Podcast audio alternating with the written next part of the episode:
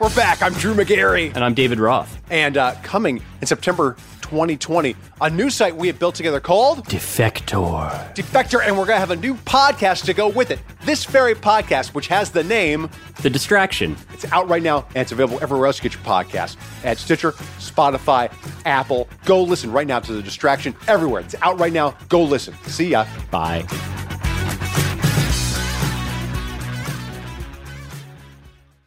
Hey y'all, so we recorded these episodes before the news about COVID 19 broke. We wanted to let you know that we are here for you, and we hope that these episodes can bring you a little bit of joy and escape in these uncertain times. A large part about dating, if you're dating with a purpose, is dating someone who parents like you. Dead ass. So you had the foresight to know that I was going to be a good mom. Yes, I did. So why you be questioning me sometimes when I parent a certain kind of way. Because I don't want you to be good. I want you to be great. All right, I'll take that. Dead ass. Hey, I'm Kadeen. And I'm DeVal. And we're the Ellises. You may know us from posting funny videos with our boys. And reading each other publicly as a form of therapy. Wait, I make you need therapy? Most days. Wow. oh, and one more important thing to mention we're married. Yes, sir, we mm-hmm. are. We created this podcast to open dialogue about some of life's most taboo topics. Things most folks don't want to talk about. Through the lens of a millennial married couple. Deadass is a term that we say every day. When we say deadass, we're actually saying facts. 100. The truth, the whole truth, and nothing but the truth. we about to take pillow talk to a whole new level. Deadass starts now. So this story time is is it's almost like I'm telling two stories at once because I remember being this age when my mom was doing the same thing to me that you were doing to Jackson. Oh boy. I walk in the house, this was two weeks ago, and Jackson had some homework that he needed to do. Now, granted, Jackson is is extremely smart. He loves mathematics, he hates to read. And Jackson, when it comes down to his reading comprehension and his writing skills, he rushes. Because with math, he can do equations in his head. So he just rushes through the math. With the reading, he just puts down what any answers. And then Kadeen ends up going over his homework on days where I'm not there. Now, typically, I go over Jackson's homework. That's our thing. So I walk in the door. I just seen Jackson's face, and he like he's about to cry, and his eyes are wide open. And I see Kadeen hand going fast, fast, fast, and I see eraser clippings all over the place. Kadeen done erased the boy whole comprehension. The whole joint. thing, the throw whole the whole thing. paper away. And then Kadeen says, this, this is not good. This is not good. She got the mom face and the tight lips. She's, this is not good. This is unacceptable, Jackson. Did you read the paragraph? Did you read the paragraph? And Jackson's like, yes, I did read the paragraph. So she's like, read it again out loud. So then Jackson now is annoyed. The TV is still on because Kadeen had the TV on. She's trying to balance the other two boys. And she's trying to finish work for her blog. So she's short because she's trying to get her stuff done and she's trying to help him with the homework. And you left me. So I left you. I went to the gym. I was going for an hour. I didn't expect all this stuff to, to happen while I was going in and out. Right. So I come back and all this is going on. So she kept asking Jackson the same question. Jackson is peeking out his left side of his face because he was trying to see what's on TV. I just jumped in. And I said, "Hey, babe, you know what? Let me do you a favor. I'm gonna grab Jackson. I'm gonna take him away because the TV's distracting him. I'm gonna pull him away. And she looked at me with the death stare. And I was like, no, finish your blog. You got stuff to do. Finish your blog. I grabbed Jackson. I walked him over to the dining room table and I said, You okay? And he was just like, Yeah, man, you know, mom's always screaming at me. And I said, Yo, listen, your mom tells you all the time how to do your homework. When you rush it, you're gonna get in trouble. Don't listen to how she's saying it. Listen to what she's saying. Did you really say that? I did. You had my back. Thank you. I had your back. United Front. I had your back. Mm-hmm. And he was just like, okay, but she's crazy. and I said, yes, I bet he whispered is. that. Oh, he definitely whispered uh-huh. it. And I whispered, yes, I'll be crazy is. now, but thank me later when you are a writing extraordinaire, putting apostrophes oh, where gosh. they should be, capitals where they should be, punctuation and grammar on point. How about that? See me then. Triple, can you play the music? Can we get to karaoke time, please? Because she's she's about to put me on a grammar lesson. This song is dedicated to my boys, Jackson, Cairo, and Kaz. This is the song I sing with them on our way to school every morning. Three, two, one, hit it. Oh my goodness. Something you just can't refuse. This is their song. She wanna ride me like a cruise, and I'm not trying to lose. Hey. You left in the dust, and you stuck by her. You a sunflower. I better be. Never, Hey. never be too much. You know it's going to be leaving me no dust and whatever. I'm not leaving you All in the dust, because baby. Sometimes I feel like the only girl in the house, y'all be leaving me in the dust because y'all be having y'all little like guy things. I can't even get through the song without being accused of something. I'm trying to sing Sunflower to her, and she here, you ain't gonna leave me in no dust, and then the sunflower, and I'm here by myself. I'm just trying to, I can't even finish I mean, I'm not karaoke. complaining though, because then your next thing is going to be like, we can change that. Because I, didn't- knew where this was going. I didn't even get to finish my karaoke, guys. But All since right, we here, karaoke. Go if ahead. you wanted a, another you want? girl in the house, No, I no, no. can make that happen. no, can make that happen. Ten months and she'll be here, no, no, no. We're looking just good. like me. We're all good. Now I'll be losing more hair. Wah, wah. Looking just like you. Looking just like me. That's kind of scary for a second because I looked over you and I saw your goatee and your mustache, and I'm like, yikes. She would have a goatee and a mustache and long, beautiful hair. Look just like her daddy. hot mess. so yeah, today we're talking about like our kids and whatnot. Yes. How parenting and parenting styles kind of may differ.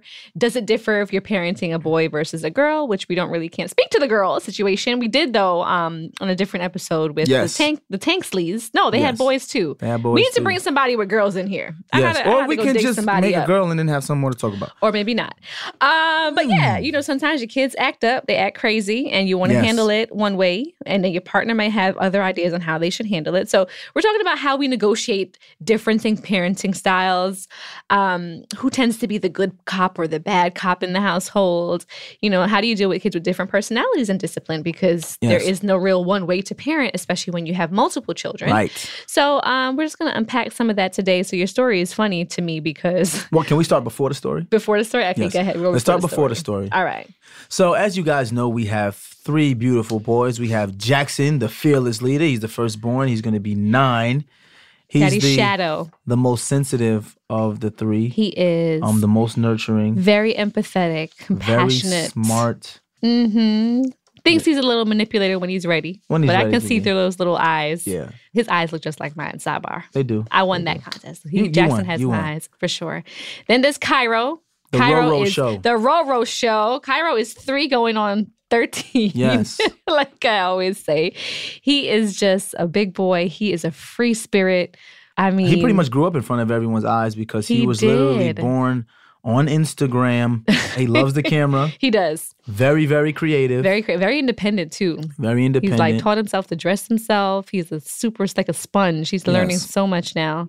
And then there's my Kazzy. Yes, He's Kaz the baby. Great. Well, Kaz Hendrix. He was Kaz actually Hendrix, born on born Kaz on, uh, Jimi Hendrix's birthday. Yeah, Jimi Hendrix. I don't know if y'all know, but all three of our boys, their middle names are after um, Musicians. musicians that we love. So Carter, Shawn Carter, Jackson Carter, after Jay Z, and then uh, Shakur for Right. Tupac Shakur for there Cairo. you go. And, then we have Kaz, and now Kaz, Kaz is funny Hendrix. because Kaz of all of all of the three boys was the only one that was not planned. Kaz came immediately after Cairo. Mm-hmm. Yeah. He was the oops baby. Uh huh. Kaz is the feistiest. He is the of all of our boys. Okay, let me tell you, Kaz is like I may be the baby of the family, but temper. I'm packing some power behind these punches over here. Okay, He punches, he kicks, he hits, he screams, he slams.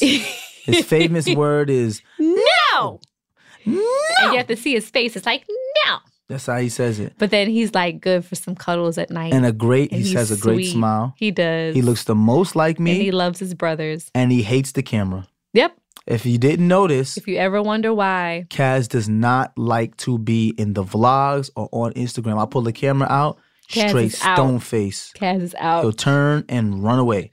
So I respect that. As a as a For parent, sure. he doesn't want to be in front of the camera. I respect that. Yeah, we don't gotta be recently did some family portraits, like black and white shots, to try to capture everyone's personality. I started to post them as my MCM, my Man Crush Mondays. Yeah. So I already posted Jackson's, um, Cairo, and then Kaz will probably be up by the time you guys hear this. But I wanted to try to get a picture that captures their personality, and I think Kaz frowned in every picture because he, was like, "I can't believe He y'all have me doing this." He. He's like, "How did I get here with this family?" So those are our three boys. If you don't know, I always knew growing up that Mhm. I wanted to marry a woman that was a great mom hmm because I have a great mom Mhm. and I have great aunts and I have great grandmothers. hmm So I just knew I had to marry a woman that was going to personify that love that I got from all of these beautiful black women my whole life. hmm So when I was dating, I was like, I gotta find someone who has a nurturing quality, who's smart, um, who's disciplined in their own right because all of the women in my life have been disciplined. So I met you. And I'm telling you right now, one Well, of the thanks. things that drew me to you was your relationship with your brother and your sister. Ah, being the oldest. Yes, being the oldest, because I'm the oldest as well. Yeah. And there's 10 years between you and Sakari, uh, five years between you and Tristan. And I saw how deliberate you were with making sure they were always okay, but also telling them the real when they needed to be told the real. And I was like, yo, this right here is is is a great example because my mom is the oldest. Mm-hmm. And that is my mother. My mother will tell me and my brother and my sister exactly how it is, where we need to go and how we need to get there if we're not doing it the right way. But she also has her way of being nurturing. Mm-hmm. You know, she's not the most affectionate person, mm-hmm. but my mom has her way of being nurturing. So, you know, when I was dating and thinking about marriage, you you definitely crossed that check Oh, check well, that box for you. I mean, I think I, I definitely felt that responsibility being the oldest. Um, I kind of inadvertently became like the the second mom in the household too. Mm-hmm. So um, definitely have like a nurturing spirit, a nurturing way. Um, my brother and my sister, shout out to Tristan and Sakari. uh, we have a very super ridiculously, um, strangely close relationship. it's weird, but go ahead. What's weird about it? Y'all y'all like weirdly close. We are, yeah. We're like Yeah. for siblings, like there's no like rivalry, there's no fighting, there's no anything. I mean, naturally we disagree on things, and I think we have like created a safe space between the three of us. And Deval, now that he's kind of been adopted into the family, um, Sometimes I'm adopted. they went and got tattoos, all of them together, of the three little birds, and I wasn't included. I still included. feeling some kind of way about our three little yeah. birds. If y'all haven't seen the tattoo yet, go to my Instagram page. You're gonna see a nice black and white photograph taken by our good friend Joshua Duane, where the three little birds. But we did Yeah. tell Deval that he can opt to be the branch that holds up the three Man, birds. don't nobody want to be no dry branch on y'all y'all tree on y'all wrist. Get out of here. I'm a But you'd uplift us in so many ways. Look, I'm going to show. We're taking video so you can see the three little birds. So we can totally draw in like a branch underneath there that Nah, we, son. we love to perch on for support, babe. Consider nah, it. son. I think you should consider Nah, I ain't no bird. I'm a lion. But my king mom, jungle. my mom did give me a lot of responsibility because my mother too was the oldest of 6 Mm-hmm. So she also too felt like you know the responsibility was on me to of course set a good example, Yes. to kind of be the the eyes and ears when she wasn't around, Right. and of course to take care of my brother and my sister, which I still pride myself on doing to this day. You know, sometimes loving them from a distance when I feel like they need the tough love to figure things out on their own, and Mm. You don't give them a lot of distance. um. We have a group And you chat can be that we bossy. chat. I, I can be. I can be. Like but it's coming mother. from a good place Like your mother. just like with Jackson and his homework situation, it's always coming from a good place. So tell me what was going on So- with that, with you, with you and Jackson and the homework. So kind of okay. So you gave your what you walked into, Right, of course. right, right. Um, prior to that, naturally you're going to the gym, so it's like I'm trying to make dinner. I'm trying to finish my blog. Cairo and Kaz are running around, um, trying to keep them occupied. Jackson finishes his homework, Mm-hmm. and I, I knew something was wrong when Jackson ran upstairs. I'm gonna do my homework, mom. Okay, great. And I don't even think I finished cleaning the chicken yet before he was Mhm. back downstairs like he was done. He might have been gone for like eight minutes. That boy's smart. So I said, so I said, Jackson, what? How much homework did you have tonight? What did you do? Oh, I had math and I had reading comprehension. So already I knew in my mind I was prepared for mm-hmm. reading comprehension because, like Deval said, Jackson's stellar in math. He's like off the charts. Reading comprehension though has been a little bit of a struggle. He brings the paper down to me. Totally just like breezed past it, wrote very vague answers. His handwriting was a little sloppy-ish. Like he was like just Jackson. trying to get it done. And it's not that he doesn't know, he has every ability. He just, like you said, Deval, I don't know because you claim this is like a boy thing, but I be knowing. he literally rushed through the homework and just Yeah. didn't take his time. And I know that he has the ability to do better. Yes. So I feel like as a mother, as a parent, I would be remiss if I did not then sit down with him and say, Jackson, reread it. The minute I ask him to reread it or the minute I take out the eraser to erase, he wants to try to catch an attitude. I don't deal well with attitudes, especially from that. these little children, I know that. okay? Yes. That I grew yes. and birthed Yes. and raised and live in my house for you to call yourself having an attitude at eight years old. It just is not going to work. Yes. My face is getting tight just I thinking hear about it. I hear it and I see it. Okay, your face is getting tight for me. I see you. Yes, it's getting So what, tight, what we're yes. not going to do in my house is for me to be providing you with everything and more that you need in your life, and you can't do what you're supposed to do. Like you have homework to do. That's, that's your job. You I go to you. school. I got you. do your homework, and that's why usually once homework is done, if I feel like he needs a little bit more challenge, or if I need to follow up on something that he has issues with, I have a ton of different books that I have him working on and stuff. So it's just a matter of him being lazy in that moment. So, speaking to him very nicely, Jackson, I think you need to reread this paragraph because question number one and number Was two. it nicely? No, I did initially. It was just like I think you need to reread Okay. this. All I'm going to erase it. Okay. But where things went awry for me Uh-huh. was when I got the, but I did it already, but I read it already, and then there's just Mm-hmm. this the attitude and the body language, and that's when my octave drops a bit, Uh-huh. And I have to slow down and articulate, and then my face does the things that you say my face has been doing. Okay. so you know it's just it's a it's a respect thing. It's um Yes, yeah. you know i don't deal with with the attitudes like i said but it's also Mm-hmm. me trying to say you know what? I understand he's eight.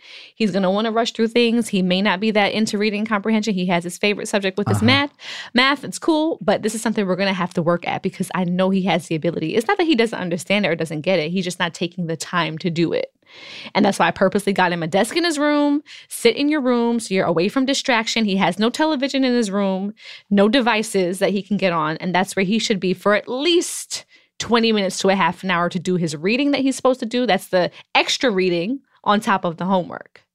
So can can So I can I came into- interject now? Or you are you still going? I, I you can still go if you still. I know you get Well, very you passionate. came, you came into him about, and then the minute he sees Yes. you, of course, then the waterworks start, you know, in his eyes because he kind of feels Yeah. like I have an alliance with daddy. Yeah. So then I no, become it's the not bad an cop. alliance. It's not then I become alliance. the bad cop, and Yeah. daddy comes becomes the good cop. It happens a lot.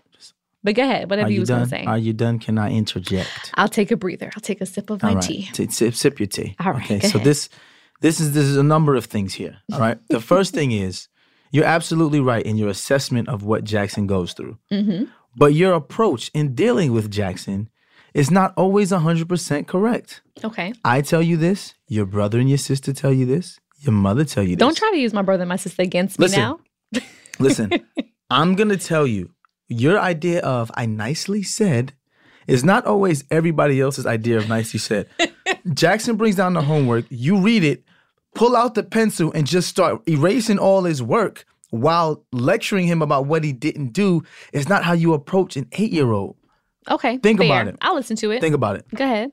And the reason why I'm saying this is because my mom used to do the same exact thing to me. So you have a little PTSD from that. You're like, I do have PTSD because y'all crazy. Mothers be crazy. Y'all think that since y'all grew us and birthed us, y'all can just do whatever y'all want to do and say whatever y'all want to say to us, and we got to take it. When the bottom line is, we don't. Like we're people. He's a person I get he's a person, but at eight years old, though, because you have to. You have to teach him how to go through the process. All I think so mothers mothers expect right, and my mom was like this. My, I would get a I would get an assignment. I would do the assignment to the best of my ability at eight. My mother would completely tear apart the whole assignment, redo it with me. I would go into class, and then my teacher would say, "Tell your mom she did a great job," Mm.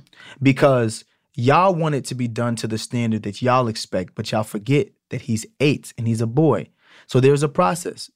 It's still the middle of the school year. He may not be perfect in doing the homework assignment, but he's working towards perfection by the end of the year. So if there are mistakes, you don't just erase everything and tell him to do it again. Let's ask him a question. For example, when he comes to me and his homework is looking trashed because I know he rushed it because he got to go to the Mamba Academy and because he wants to get on his laptop, I don't just take the pencil out and erase it. I go, Jackson, do you think this is acceptable? And then now it's put the ball in his court. So now he's looking because he's like something must be wrong because dad is talking to me about it. So then he's just looking, and if if he rushed to say, yeah, I think it's acceptable, then I say, well, I'm gonna tell you why it's not acceptable. But then sometimes he'll honestly look at it and he'll be like, nah, I rushed, and I'll be like, why'd you rush? Because the lesson really isn't in the homework. The lesson is how he gets the homework done.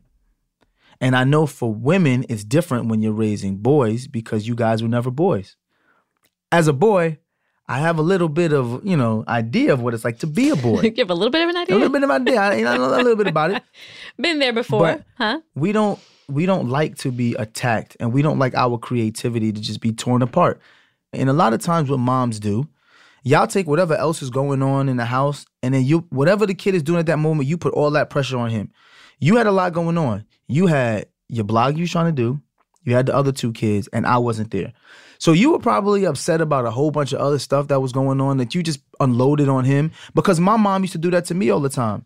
And the truth of the matter is, it's not fair to him at eight years old. That's true. I get that because you're absolutely right about that. And it's funny. I saw recently on um, I forget what page it was, one of those mom pages that I follow, but someone had said the same thing, and it was like there was like a m- honest mom moment, and in that honest mom moment, she said. Um, you know, in the mornings when I'm getting ready with the kids, I know that I snap at them and I don't start their day off well. Right. It, with good energy. And I know that I'm responsible for that because I can alleviate all this by getting up 15, 20 minutes earlier. Exactly. And that kind that, that kind of stuck with me. That Yeah. definitely stuck with me because I said, "Wow, that's definitely how I felt some mornings, or even just trying to get out the house with multiple children. Sometimes Mm-hmm. it's like, oh my god, like I have so many things going on right now that I need to get done. We need to Yep. go somewhere. We need to do something, or things have to get done. And it's how am I going to juggle and balance all that at one time? So that that spoke to me. I also saw a meme that spoke to me that was kind of like the two sided one, just like how I thought I said something and how everybody else thought I said it. And I'm just like, I didn't sound, I think my voice sometimes too is intimidating because it carries a bit and it can be a, That's a not bit. your voice being intimidating. You be barking at people and snapping at uh, people. Not, oh, that's not true to that. I don't do that all the time. I don't. Sometimes I really try to make a conscious effort, especially with the children, because you've told me before that Jackson feels like sometimes I get on him. So I really do.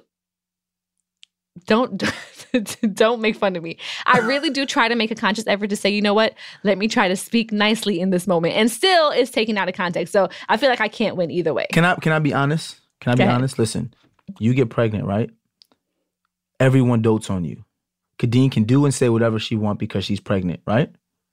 Right? Is Right. that that's what that's what yeah. women are told. You do Uh-huh. whatever you want. She lashes out. If she's upset, if she's angry, you deal with it. It's the because hormones. It's the hormones, and- Uh-huh. and you're taught you got to deal with it because that's how she is. So you've become used to being in this space where you can constantly do and say whatever you want because that's the hormones. It's the kids. I'm tired. Then once the baby get here, it's just I don't sleep because it's so. Women are taught, and you've been taught this that it's okay to just be that way. Me as a dad, from the time you were pregnant, you know what I've been told by everybody? Be patient. Let her say what she wants. Let her say how she feels. Let her do this. For 10 months before the kids got here, I had to practice that patience in order to exist in my house. So you know what happens? When the kids get here, I've already practiced that patience you're a for pro, 10 months. pretty much. Not that. I'm a pro, but what happens is. You're a pro is- at this patience no, thing. But listen, I'm being honest. Once you get accustomed to not reacting Mm-hmm. but responding to someone because they are going through something, because what you're going through is not something that you just brush aside. Being pregnant and being hormonal is real. Absolutely. So when you do have a, a, a moment where you lash out or you don't do something right away, I do have to learn to take it in. I've approached our children with the same type of patience. hmm. Interesting. and I remember hearing that. No one ever told you that as a as a mom? I mean, the, you mean the, from the perspective as a guy, like learning patience and No, no, whatnot? no. As a perspective of like, like I remember my dad and men saying that to me. Like, as a dad, you have to be patient, and you learn that through pregnancy, Right. And you translate that and transfer that to your kids. I don't know what what's said from women to women about. Well, I don't know about women to women. I mean, I I didn't get that per se from like the women in my family. I mean, yes, naturally they're gonna let you know like it's it's gonna be a lot. You're gonna be Right. tired. You know, you're gonna have to yes exercise patience and whatnot. But sometimes too, maybe just the emotions get in my way. You know, I Mm-hmm. can't speak for every other woman, but sometimes the emotions must get in my way, and I just get a little high strung. You know, and I won't I won't say that you're not telling the truth with that. It's true, but I also see a lot of like, for example, your dad. I even see how he deals with things a Mm-hmm. You lot. see, right? And I see how he will like lower his voice and he'll speak through things. Even with Yeah. the grandkids, like if it's Jackson or, or one of the other kids does something, he'll like bring it down and he'll speak with them very quietly. I notice you do that with the kids. That's something you've probably seen or experienced Yeah. with your father. I didn't experience that in my household. I grew up in a West Indian household with my mom. my dad was actually very like more soft spoken and Passive, quiet, yeah. more passive. My mom though, she used to like light us up and not even light us up in, in terms of like, you know, corporal punishment, but my mom used to just like she used to hollering, scream and holler and that that was her way of getting across. Like she would get frustrated. That's what I experienced as a child. Now what I should do as an adult now, knowing how that made me feel as a child, Exactly. I should should Yeah. being the word. I should be able to say you know what? I didn't like that as a kid. That's what i experienced. Because my brother will talk about it to this day how my mother used to Yeah. be and I, and especially as a boy As it's a funny boy, He- yes. he's he notices it more as a boy and i noticed that he said it more as the only boy how my mom has reacted to certain things and how much he still it still kind of affects him to this day. And yes i should and i try to make sure that i'm not doing the same things but i'm telling you it's just it's just some moments get away from me they do get away from me Right. but what I do appreciate about what you did, especially with this story time situation, was that you didn't in front of me kind of belittle me or make me feel as if I didn't know what I was doing. Right, because it's not necessary. you dropped down to your dad's voice. I did the- I we did we affectionately voice. affectionately called DeVal's dad Scoop. So Yes. you, you dropped into the Scoop voice and you said, Yes. "Babe, let me finish with Jackson, and you can finish doing this because I see you got a lot going on." Part of me was a little bit like, Oh, you, you don't was- don't I know, I saw don't you. intervene because I'm having a moment with Jackson, but I did need the help. So I appreciated you tagging me in as my partner and as my parenting partner, Right. knowing and seeing that I was a little stressed in that situation. Jackson was starting to get frazzled, um, and then you kind of took him away so you can deal with that. And then uh, Jackson and I had a conversation after Of course. he and I because we always make sure that we do that, even if we're teaching a lesson, disciplining, whatever. And I trust It requires a conversation as a parent. But you know what's funny? I feel like we have like a really now that I'm looking at it from this Mm-hmm. perspective, but I never really looked at us as like parents from the outside in. Right. We do have a really good balance. I Yeah. say that because sometimes if I'm in the middle of doing something, for example, with Cairo, Mhm. Cairo might have done something crazy. What's something wild that he's done recently? Like- I don't know if you want to tell that story Oh God, which in one? our room. Yes. When- okay, so yes, we yeah. can tell this story I about Cairo. story. All right. So Cairo has been potty trained for over a year now, Yes. at least. He yes, over a year. He's three and a half. year. So he's been potty trained for like over a year and a half now because he potty trained around two ish. Right. All right. I go upstairs the other day and I smell poop. So I'm like, all right. So I'm chasing Kaz around, but I'm like, that's not Kaz. Right. I get closer to our bedroom. I open the door. There's a little poop turd on the floor, on the On carpet floor. in our bedroom. So I get a I get a phone call. So- I'm downstairs. I don't even she don't even scream. She And phone I'm just calls like, what? So this is like one of those moments as a parent where you're like, let me just FaceTime my husband and show him this shit on the floor. Literally, let me show him like, this shit. You don't know what to say because it's like you're you're you're, you're, you're confused, you're you're mad, you're I didn't think laughing. this I didn't think this shit was I funny was at just all. literally. Literally. so I'm just like, why is this shit on the floor? So then I go back and I check Kaz real quick while I'm like telling Deval what's going on. Kaz still has on a full onesie with his pamper on. Mhm. So I'm like, okay, he didn't shit and put his, his pamper back Right. on. okay. Then I was like, Jackson just wouldn't do Jackson that. Jackson would not do that. So who's left but Cairo? Cairo. Right? Cairo. So I find Cairo and I'm like, Cairo, did you poop on the floor? No, it was Kazzy. Like that fast. That, That, fast. quick, this little Negro is lying to my face. Right. That quick, it was Kazzy. So I now said, Cairo, did you poop on the floor? So then DeVal's coming down the hallway. So as Cairo's looking at me, which he's clearly lying, and he's looking a little flustered, I see him looking out the side of his eye. And he once sees they see DeVal me coming. coming, they know it's a problem. So. DeVal was now becoming the bad cop. I had to be the bad cop. so when Daddy ca- came down the hallway, then what? because because also we I still believe in corporal punishment when the time is necessary. Like we don't beat them with belts, we don't hit them with slippers and stuff like that. But I'll give them a little pop when I feel like there's something that's going to endanger them or something they need to learn. So and that's very rare, but it happens once in a while. For example, Cairo used to like to run into the street. So one day, I let him just walk and I watched him as he was about to walk into the street and I popped him right on his hand. And then he he touched his hand and he looked at me and I said, I told you not to look walk into the street. And from that point on, he realized like, oh, he's not playing. When he drops his voice down and he tells me things over and over, he's not playing and it could hurt. And I'd rather give him that little bit of pain that he can recover from rather than him run out in the middle of New York Avenue and get hit by the B 44. So Cairo earlier that day was just looking for attention. He's the middle child. Jackson's the oldest. He and me and Jackson have a very special relationship because we go to Mamba Academy. He does jujitsu, and um, Kaz is Mimi's baby. So Kaz always up under Mimi. She coddles Mimi, and I try as much as I can to bring Cairo with me and Jackson, but sometimes Jackson needs his own time. And I think this was one of the days, it was Wednesday, Cairo, Jackson was going to jujitsu. So Cairo seemed a little upset and he was throwing himself on the floor and he was just knocking stuff over, just seeming like he wanted attention. And when I got upstairs, it hit me that that's what this was about. So at the time, he was getting the attention he wanted. Mimi was in there, Kadeen is in there, Jackson's laughing, Kaz is running around. So everybody's in there wondering who pooped on the floor.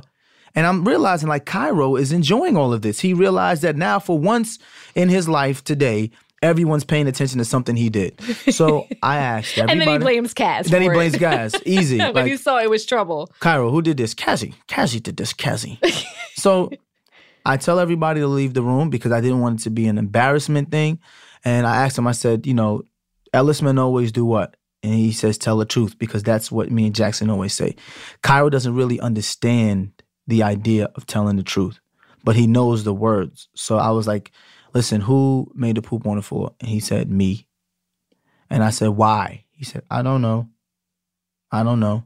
I already knew why. I know he doesn't know how to articulate it, but said this is unacceptable. And the fact that you lied about it is even worse.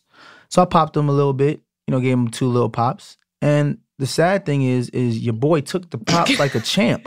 Like I popped him, pop, pop. He didn't even cry. He looked at me. Not fazed. And I'm like, I'm not in the business of hurting my children. And I said, Do you understand why you got that pop? And he was just like, Yes, daddy. I said, Now go down to the hallway and get get ready for bed and go get in the shower. So he he walked down the hallway, took his pops like a champ, walked down the hallway. And in those moments, I'm always the bad guy because Kadeen does not, she doesn't hit them. She's not into the whole corporal punishment thing. Uh, we agree to disagree on that at times, but I feel like as the father of three black boys, I'd rather discipline my boys rather than have the law or law enforcement discipline them because that type of discipline you for sure. can lead with you in jail or in a body bag. So I try to make sure that my boys know how to respect authority and stay in line. And one thing Kadeen and I never do when when we're in front of each other is disagree with each other in front of the children. If it's a time for corporal punishment and I ask her to leave, she'll leave the room. If she believes it's something that she needs to do and I ask her and I realize in her face, I can tell in her eyes when she's serious, I'm like, you know what? Let me let her deal with this. And then after, when the kids are gone, we'll have these discussions and I'll be like, hey, why did you think that was appropriate? Or she'll say to me, Deval, why did you think he needed to be popped? And we'll have that discussion as parents. For sure. Absolutely. You'll sometimes say to me, or I'll say to you, man, do you think that I should have done this a certain kind of way? Or did I handle Yeah. that well? Oh, absolutely. You know, just to kind of get some feedback sometimes. right. I appreciate that we can have the conversation after the fact because, like that moment with the poop, I probably would have picked it up and kept it moving like it was Right. no big deal. Whereas Deval felt it was a need to teach a lesson in that moment. And though I kind of felt like it was a bit harsh at that time, Mm-hmm. he was adamant about it. So, usually, if either of us are adamant about something, we'll kind of Right. let them rock and then we'll have the conversation after. You And, and I think that with every area of our relationship because we talk about a lot about us as you know a married couple Mhm. about indi- being individuals and being business partners in being parents we have to also allow ourselves grace we talk Right. about that a lot so um i think it was very necessary for me to kind of step back and say you know what deval was once a boy you know he's coming from a place of experience that i don't necessarily know growing up as a boy Right. so I also appreciate the fact that, like you said earlier, you found someone who you felt like would be a great mom, a great nurturer, would take care of your home and your children. I feel like I found that in you. Mhm. Seeing the man that you were and knowing the potential that you had even when we met at 18 years old and seeing the man you've become, I would love for our boys to be, uh, you know, a fraction of who you that. are. No, for sure. that. And and you know, we joke a lot on the show, but you know, I love you and Mhm. I totally look at the man that you are, and I would love for my boys to embody all that you are. I I, I For the most that. part, except for like the piles of clothes you leave around on the floor, because I'm tired of picking Yeah, I, I do have pouches. I have one sitting right now you have one now. bed. You do a whole suitcase. But I appreciate the fact that that you are this person, and I I lean on you as their father Right. to be that for them because I know that there's going to come a point where now, okay, the babies are kind of like all into mommy and Mimi Right. and they like to be cuddled and whatnot. But there's going to come a point where the boy needs his dad. And Jackson, I feel like, is on that, he's in that, that weird, um, that weird age where he's kind of like spiraled away from me and he's just like It's all about daddy. He's daddy's boy right now. He's he's eight. Yeah, that's what I'm saying. nine. He's eight, daddy's nine, boy. Like, 10. it's And then he might float back my way around 13, 14 when he starts Oh smelling no, he's himself a definitely little bit. float back your way. and Once then he's hits gonna want an ally. So that's why I tell Jackson, don't be trying to side eye me when I'm crazy now. and you want to come back to me when you and your father ain't on the good terms when you're 13 and 14 years old. Well- because he might be trying to flex his muscles a little bit, Well, you then, know? then I'm gonna need you to remember this conversation okay. When Jackson becomes a teenager, and Uh-huh. it comes time where that discipline is gonna have to be a lot harder. Right. Because this is the one thing that kills me about disciplining kids, right? These experts and all of these people write all of these books and all these things about how you're supposed to discipline kids, right? And here's the reality they talk about disciplining kids who don't deal with the black experience, Mhm. right? You can't you can't deal with corporal punishment. You shouldn't scream at them. Blah blah blah blah blah. What kills me about that is my sons, when they walk out into the world, are not going to de- be dealt with the same way as every other normal kid that walks out into the world. Agreed. So I can't discipline them the same way. You know what I'm saying? Yes. Like when I was growing up, I, I remember asking my grandmother, who grew up in South Carolina. She um she grew up in South Carolina, dealt with Jim Crow. My grandfather, my grandfather dealt with Jim Crow, fought in the Korean War, dealt with racism overseas while fighting for this country, right? I remember saying like, Nana, like, why you always like, hit us with the fly swatter? Why we got to hit with the belt? Like, what's like, why why you got to like beat us like slaves, right? And she made a very very strong point. She said, when I was growing up, if you were a black boy and you stepped out of line, you could die, and nobody would come to your defense. And I remember saying, like, what you mean uh, you could die? She was like, somebody could kill you. Somebody you step out of line, you you're supposed to be somewhere, you're not there, someone can snatch you, lynch you, kill you. So for her, she like she parented with force because she was trying to protect her kids. Mm-hmm. And as often as people say, well, now we know better, we got to do different, times have changed. Times have not changed. No, no, they're not that, that far much. gone. People are They're still getting killed in the History is repeating itself, You know, unfortunately. Yeah. mass incarceration is still huge in America. And then when you think about the the things that came out with Mike Bloomberg and what he said, we grew up in stop and frisk. I've been stopped and frisked. Like, Mm-hmm. Absolutely. this was right my on the corner life of our, our on the street. corner of our Several street. times, I want to say. As an adult, as a full fledged tax paying adult, I was stopped and frisked. My stuff threw on the floor. Yep. So for me, when people say to me, "Oh, well, we have to," you know, things have changed. They have not. So I'm gonna parent my boys with that same ferocity as my parents and grandparents did because that's what made me who I am. That's what kept me safe in the streets. Yeah. Being alert, being aware, being respectful, understanding authority. You know what I'm saying? Always being on time, being where you're supposed to be. It's easy for some people to say, "Oh, you know, they'll learn. Boys will be boys, kids will be kids," because your kids and your boys are given leeway. My boys may not be given the same leeway. Facts about You can that. Mm-hmm. see by the way we're punished in the judicial system, the criminal justice system. Like, I, and that's the reason why I I parent so hard. Yeah. And I think, you know, for you as a mom, you guys like you and your mom nurture. You Absolutely. nurture, you nurture. But for well, me as a being dad, out in the world, you want them to come to a safe place. So I, I Absolutely. would love, I want for that to be and that they for need them both for sure. And the and balance they, and is they important. need both. But I think you know, for people listening, Kadeen and I have had these conversations plenty of times. For sure. So when it comes time to making a decision on how we're going to parent our kids, we speak to each other first and we give each other the why. Why is it important for you, Deval, to parent like this? Well, why is it important for you, to, Kadeen, to be nurturing? You want to know why it's important?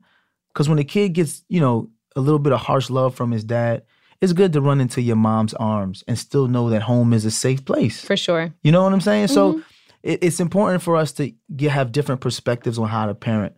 But if we share with each other, we can both parent these boys and give them the best of ourselves so they can go out in the world and be prepared. No, that was a great point because I was going to ask you, like, what did you learn from like your parents uh, when you think about your approach to discipline and parenting? So that that actually goes back to your grandparents since you spent so much time with them. yeah. you know, in the summertime. So that makes a whole lot of sense and I can understand it. And that's why I've never really stepped in. And even when you do discipline them, for example, if you do feel like a timeout is necessary, you know, you put Kaz in timeout.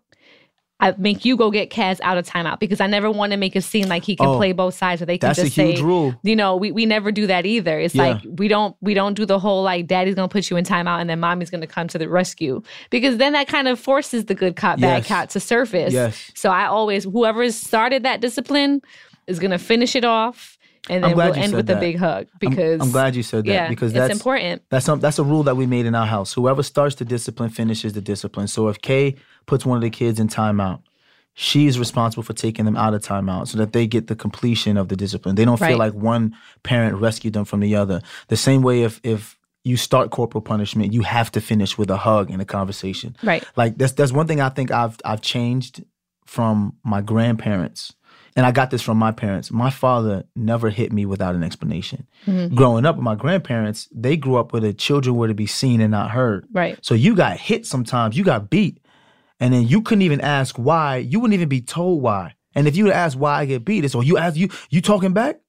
My parents weren't like that. Right. My my parents disciplined me and they had tons of conversations. And I remember even some of my aunts and uncles would be like, you know what your problem is, Troy? You talk too much to them. That's I why gonna, Deval talks yeah, back. I was gonna say because with the even the, with the attitude or the talking back, like where do we draw the line with children when we enable them and we want them to be or you encourage them to be vocal about Right. how they feel, but it's not to a point where they feel like they can always have the last word. Right. Because we do a lot of have conversations with Jackson too, but sometimes he will go back and forth with me as if this is some sparring match. Right. And I'm just like, what we're not going to do is you're going to go back and forth with me. Like you have to have the last word. Right. You know, so there's like a fine line Yeah. between wanting them to be vocal and expressing how they feel, but also knowing like a child needs to stay within their place. Oh, definitely. A child definitely needs to stay in a child's place, but I think there's a, a fine line between wanting an answer Mm-hmm. and then getting the answer that you want. Mhm. You know what I'm saying? And I think sometimes with children, they won't stop until they get the answer they want.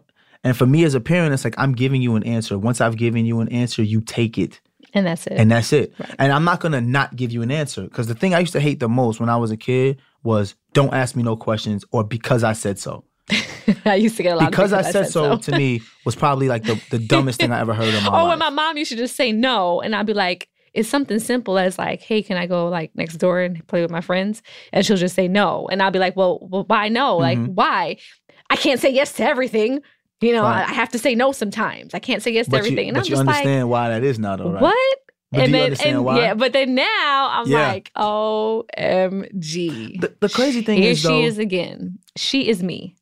she we become our parents. We Yeah. become our parents because something happens to you when you become a parent, and everything that you think you're gonna do when you're not a parent changes because that person, that heartbeat that was inside of you, is now out here with arms and legs and a face, Uh-huh. looking just like you, right. Walking around in this tough, difficult world. It's funny because I was looking at um on our sheet today. It's talking about some stuff that came from um some facts Mm-hmm. from Verywell Family. There's four kinds of parenting styles, and you can be any one or combination of these. Let me see. So the one that you just said literally was the authoritarian parenting. So pretty much this person is famous for saying because I said so when a child questions the reason behind the rule. They're Yeah. not interested in negotiating, and their focus is on obedience. Right. So that's the very old school mentality that at least I know our grandparents had. My Yes. mom, you know, my dad coming from the islands, it was like the, it's kind of the same effect, very similar Yeah. to your grandparents in the South. It's like, don't ask me any questions. That's Right. what I said. Then there's the authoritative parent who invests time and energy into preventing behavior problems before they start. They also use positive discipline strategies to enforce good behavior like praise and reward systems. I could say we pull from that for sure Yeah, a little bit of that. a little bit of that. bit of Then there's the permissive parenting. They often only step in when there's a serious problem. They're quite forgiving and they adopt an attitude of kids will be kids. you do that a lot too. Like they're they're boys. They can jump around. They can jump around. When they do use consequences, they may not make those consequences stick. They might give privileges back if the child begs or if they allow the child That's to get not me. out of timeout early if he promises to be good. That's not me. Actually, you know, that's that's, That's not me at neither of us. We could probably scratch that Mm-mm, whole that one. You can scratch that permissive. The whole, yeah, the permissive one. And then um, the uninvolved parenting. So, uninvolved parents tend to have little knowledge of what their kids are doing. They tend to be fear. Okay, so this is not us at all. No. So, kids may not be receive much guidance, nurturing. Okay, yes. so the uninvolved parent, that's definitely not us. Right. And I don't think I know many parents like that. I want to say we're maybe around the authoritative. Authoritative. For sure. authoritative. Um, you know, But I, I can at sometimes be an authoritarian at Yeah. times because of the the factors that I expressed. right. I do fear that my kids will grow up at some point in their life. They may feel privileged because they're used to speaking their mind and not understand that if you speak your mind to the wrong person in this country, you can lose your life. That's absolutely true. I do true. fear that. And Yes. sometimes my I feel like you just need to be obedient Right. and know when how to get out of a situation. Come get your dad, and now we gonna handle So the importance is the being right able way. to navigate that and to know when to say, you know what, I'm just going to stop talking. I don't need to have the last word exactly. and move forward after the, that. the one thing that I've learned from my uncle Kevin, who 24 years on the police department, Oh yes, he was as a he was detective, detective, right? right? The first thing you need to do is get home. You can deal with everything else later. You get into a back and forth with a cop about respect and stuff like that, your ass may not get home. You have to get home. Once you get home, you get a badge number, you get a name. Let's deal with it accordingly. You know what I'm saying? Mm-hmm. You have to get home first. There's no need to talk about respect if you can't even get home. And and I think that comes with learning how to be obedient and, and disciplined in a moment mm-hmm. so that you can make the right move. You know what mm-hmm. I'm saying? You have to make the right move in order to get your point across. Right. And this is a, a, a 23, 24 years in the police department. He, he told me this. Yeah. And that's the one thing I do worry about. And it's sad that in 2020, I'm still thinking about the same things. Right. But I you do- were I taught growing do- up. Like when I think about my boys, that's what I fear. Right. I fear about them going to, to college and making a poor decision, and now their whole Yeah. life is is ruined because they made a poor decision. It's true. Or even some of those strong qualities that they do have. You know, I feel like all of our boys have these strong, independent qualities within themselves. Yes. And they deal with things differently and their processes may be different. Yes. But I like that all of them are vocal. Um, Kaz tends to be a little bit, he's a baby still, so we're still trying to figure out Kaz, but Kaz Right. seems to have a little temper situation. He gets Absolutely. upset. Um, you know, if, if even if he does something wrong, if he drops something, he gets mad at himself and all that. But it's like some of those qualities that they have, I want them to be able to be vocal and speak up for themselves. and- Absolutely. And, just be able to, to engage in conversation with other people, adults and whatnot, but just knowing when to scale back. There's always Yeah. like that that fine line um, with it. But I think we we do a pretty good job. You know, it's funny watching um, you as a parent you know one of the questions we had today on the rundown was how it it um, affects our relationship or how it's changed our relationship you and i watching the other person parent or watching the other person as a mom or a dad. Um, has anything changed for you since I've become a mom? Thinking about me back then, or maybe me, me being a mom of multiple children now. Do you think anything has changed for you in terms of how you look at me, or is it kind of just Yeah, things things have changed because when you when you get married and you're in love with a person, you just think about that person as your that's my partner. Mhm. You know, like that's that's my partner. Her responsibility is me. My responsibility is her. Mhm. You know, all of your ideas and thoughts and energy needs to go towards me because I'm putting the same energy into you. I literally sit back now and watch you put so much energy into three little people. Mhm. You know what I'm saying? Yeah. So it's kind of like I, I get, I get it. Like I, I get it. You know, like I'm not the priority anymore. Mhm. I'm not. You know, we talk in relationships so often about how your partner still has to be a priority. I think that's okay when you're an empty nester, but we both have three little people who didn't Right. ask to be here. They're here off of our guilty pleasures. So we owe it to them to make them the priority in these next 18 years. right? So ultimately, it's changed because I've learned how not to be the priority. Yeah, I mean that's difficult for you sometimes because I wanted. I was as you're saying this, I'm thinking to myself, it sounds good that Mm-hmm. they're the priority, but you definitely have your moments where you still need your wife. Absolutely. You know, and that's that's something that we also kind of are trying to work through also because Absolutely. yes, these children are here. hmm It may seem like we have so much time with them, Right. but we don't. I forget what the saying says. It's like the nights are long, but the years are short, or something like that. And I had Mm-hmm. seen that the other day and literally got all teary eyed because I'm like, this is so true. Well, like Jackson's eight. he's eight. In like another he'll decade. I think about it. We've been married a decade. In another decade, he'll be 18 years old. Yeah. Like what? So in nine years, I mean, Not, we, yeah, technically nine he's years. half half of his time he's going to spend with. He spent it already. Oh God, don't say that. Think about it. he'll be nine. I know. Nine years from now, he'll be graduated from high school and headed off to college if he chooses to do that. I mean, though 18 is like adult, what we claim to be adult now, but still, Are you about Like, to cry? I might. I see your eyes up. watering. My oh, eyes are you such a sap. you are such I'm a just sap. thinking about them leaving the house. Sap. Oh my God. I'm not ready, guys. You're not ready. Y'all gonna have to commit me. You're not Yeah, ready. I'm They- not. But it's just, yeah, it's like it's but parenting, it's so- it's so complex and there's so many different layers. And, you know, I just feel fortunate, like I asked you the question, how looking at me, if you look at me any differently as a as a as a woman, as a wife, as a mom, um, having kids, and for me, when I look at you, it's funny. I hear a lot of women say that they fall even more in love with their spouse or you know with their their child's father when they see them as a father. Mhm. Especially when there's such a dynamic father like you are, I think it just makes me love you that much more because I see how much you pour into Oh, those you trying to children butter me all up. the time. Oh, you trying to butter me up? What is coming Shut- around the corner? Let me see. Valentine's Day passed. Christmas passed. ha ha Something ha. must be coming. Can I not speak from the heart? You can. No, but seriously, You like there's can. there's definitely value in that, and and I see that, and I appreciate that, and it just makes me. It, it reiterates to me that I feel like we both have made the right decision. So you at love me least more? when it, I absolutely do. Think about how much you'd love me if we had a girl. Think about that. Can you snap your fingers and she if I gave you a, a little Kadeen, that would be interesting to see how it would be different, the It would. different dynamics. I think the dynamics would be totally different. But I think it'd be great. I think it'd be great You too, know? for sure. And I do, I do love, have a different type of love for you now as the mother of my children. Yeah, Yeah, like I, I, I we we have these conversations amongst my friends all the time. Like my girlfriend. This for the record. There it is, a win for the ages. Tiger Woods is one of our most awe inspiring sports icons. And his story, it comes with many chapters. I am deeply sorry for my irresponsible and selfish behavior. But here it is. The return to glory. This is All American, a new series from Stitcher, hosted by me, Jordan Bell. You realize Tiger Woods doesn't know who he is. Best in the history of golf. No question in my mind. And this season, with the help of journalist Albert Chen, we're asking What if the story of Tiger Woods that the media has been telling, what if it's been completely wrong? All American Tiger is out now. Listen in Stitcher, Apple Podcasts, or your favorite podcast app.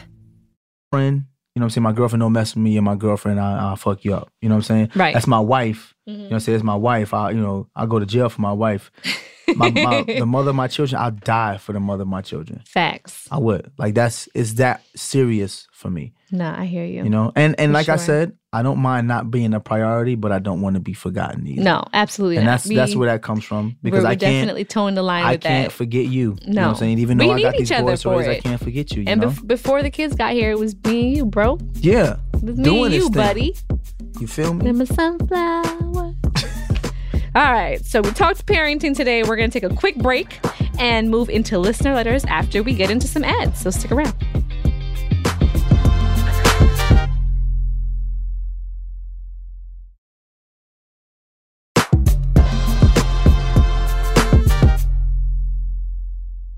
All right, guys, we're back to Kadeen's favorite part of the show. Oh God, you act like that's in the script every time you say it every week. Tribble, can we change that? No, Is it in the script that it says No. it's my favorite time? Nosy Wednesdays.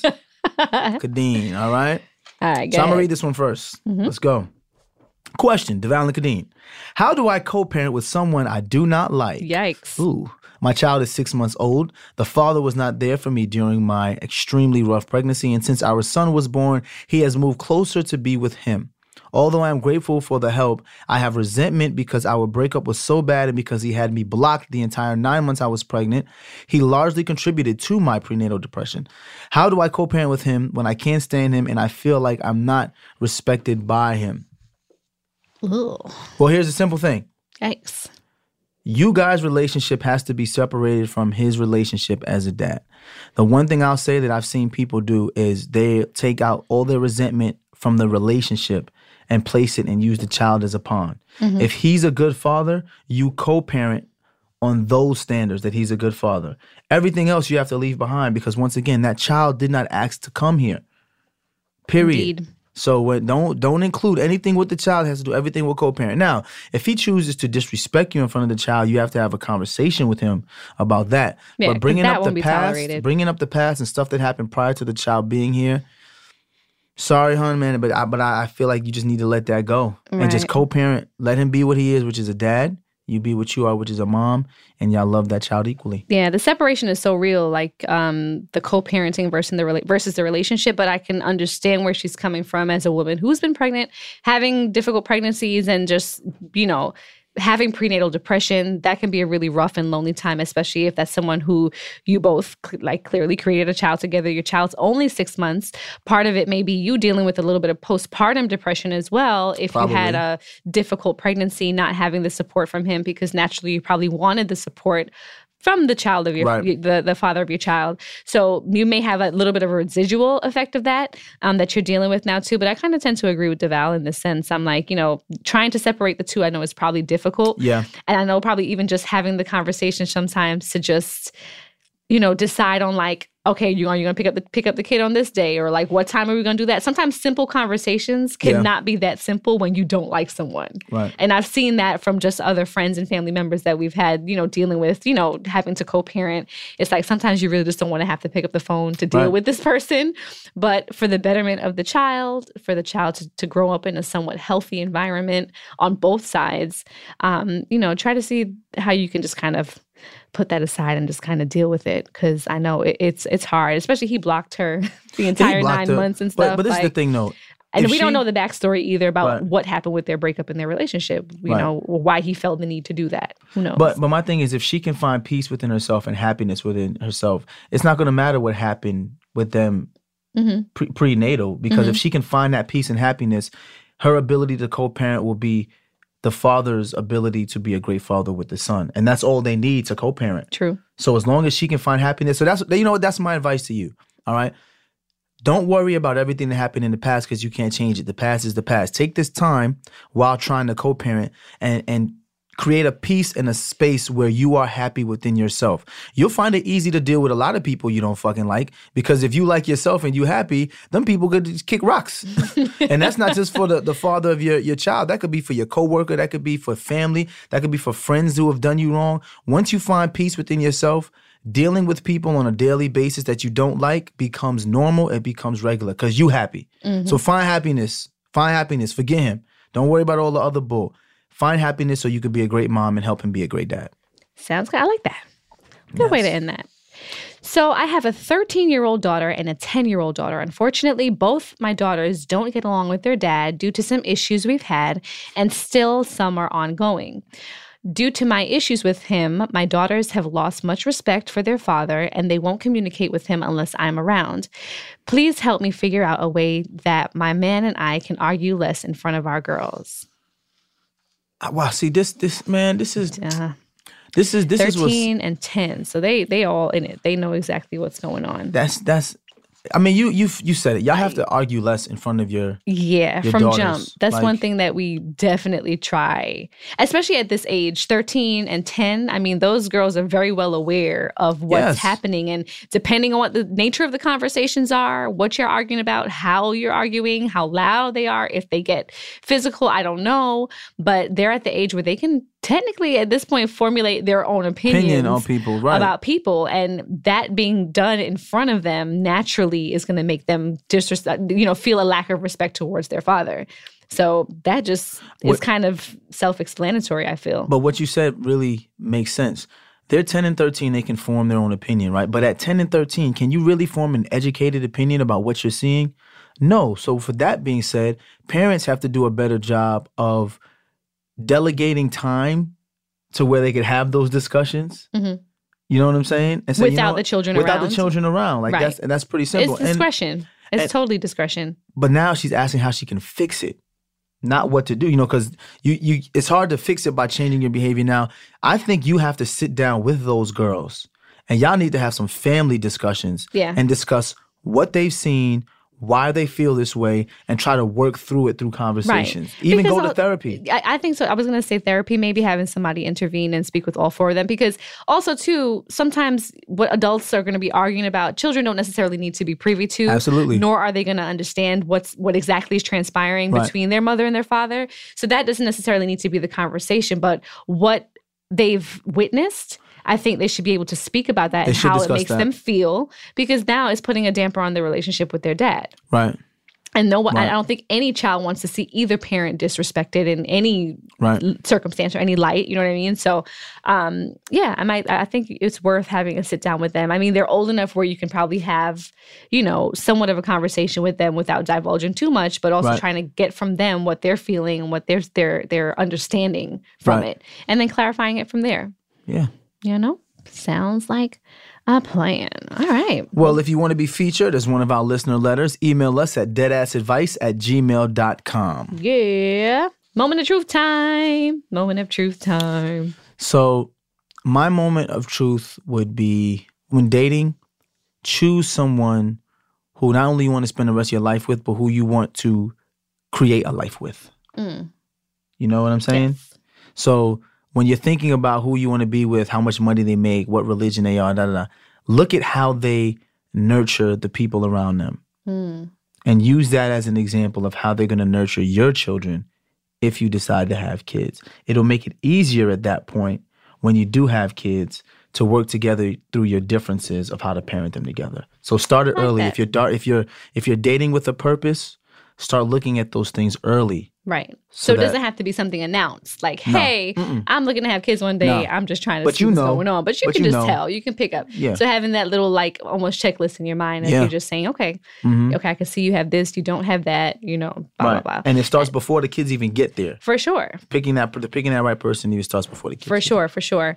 Uh, I guess my moment of truth, as we spoke about different um, scenarios and stories with our children, Mhm. um, just being mindful about my tone and the way Mhm. I interact with the children, especially when it comes to disciplining. So Mhm. making sure that I'm I'm doing the you know the tough mom thing, but I'm also nurturing at the same time Right. um, I want to do a better job with that because I don't want to also drive a wedge between myself and my Yeah. boys because they Yeah. just feel like my mom is crazy and my mom's Yeah. going to come down on me and all she makes me do is like extra work and read. Though I know they'll benefit from it later Right. on in life, I don't want to lose that short span of years Right. where I can get, you know, that maximum time and, you know, ad, um, adoration from my boys that I, I know I want. Right. So just being able to make sure I'm just like toeing the line between being the forceful disciplinarian, but also being the nurturing mom as well.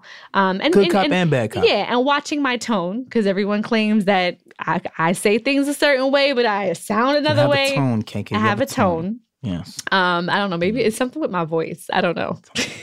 it, it works for podcasting, but people Yes, take that as me being tone. forceful sometimes. But whatever, you know.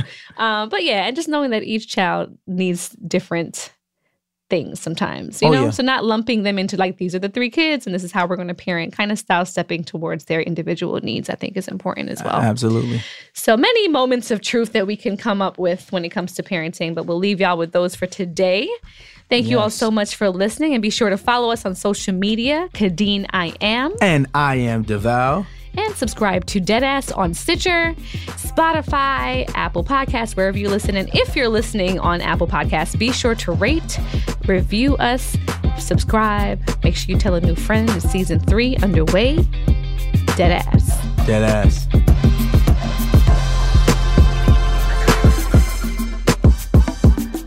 Deadass is a production of Stitcher. We are produced by Jackie Sojiko and Denora Pena. Our executive producer, T Square. Our associate producers are Tribble and Kristen Torres. Our chief content officer is Chris Bannon. Our studio engineer and original music is by Brendan Burns. And last but not least, we are mixed by Andy Christens. We're back. I'm Drew Magary. And I'm David Roth. We have a podcast going on right now as part of the Stitcher Network called The Distraction. That's available everywhere you get your podcast at uh, Stitcher, Spotify, Apple. Go listen right now to The Distraction. Right now, it's out. Do it, please.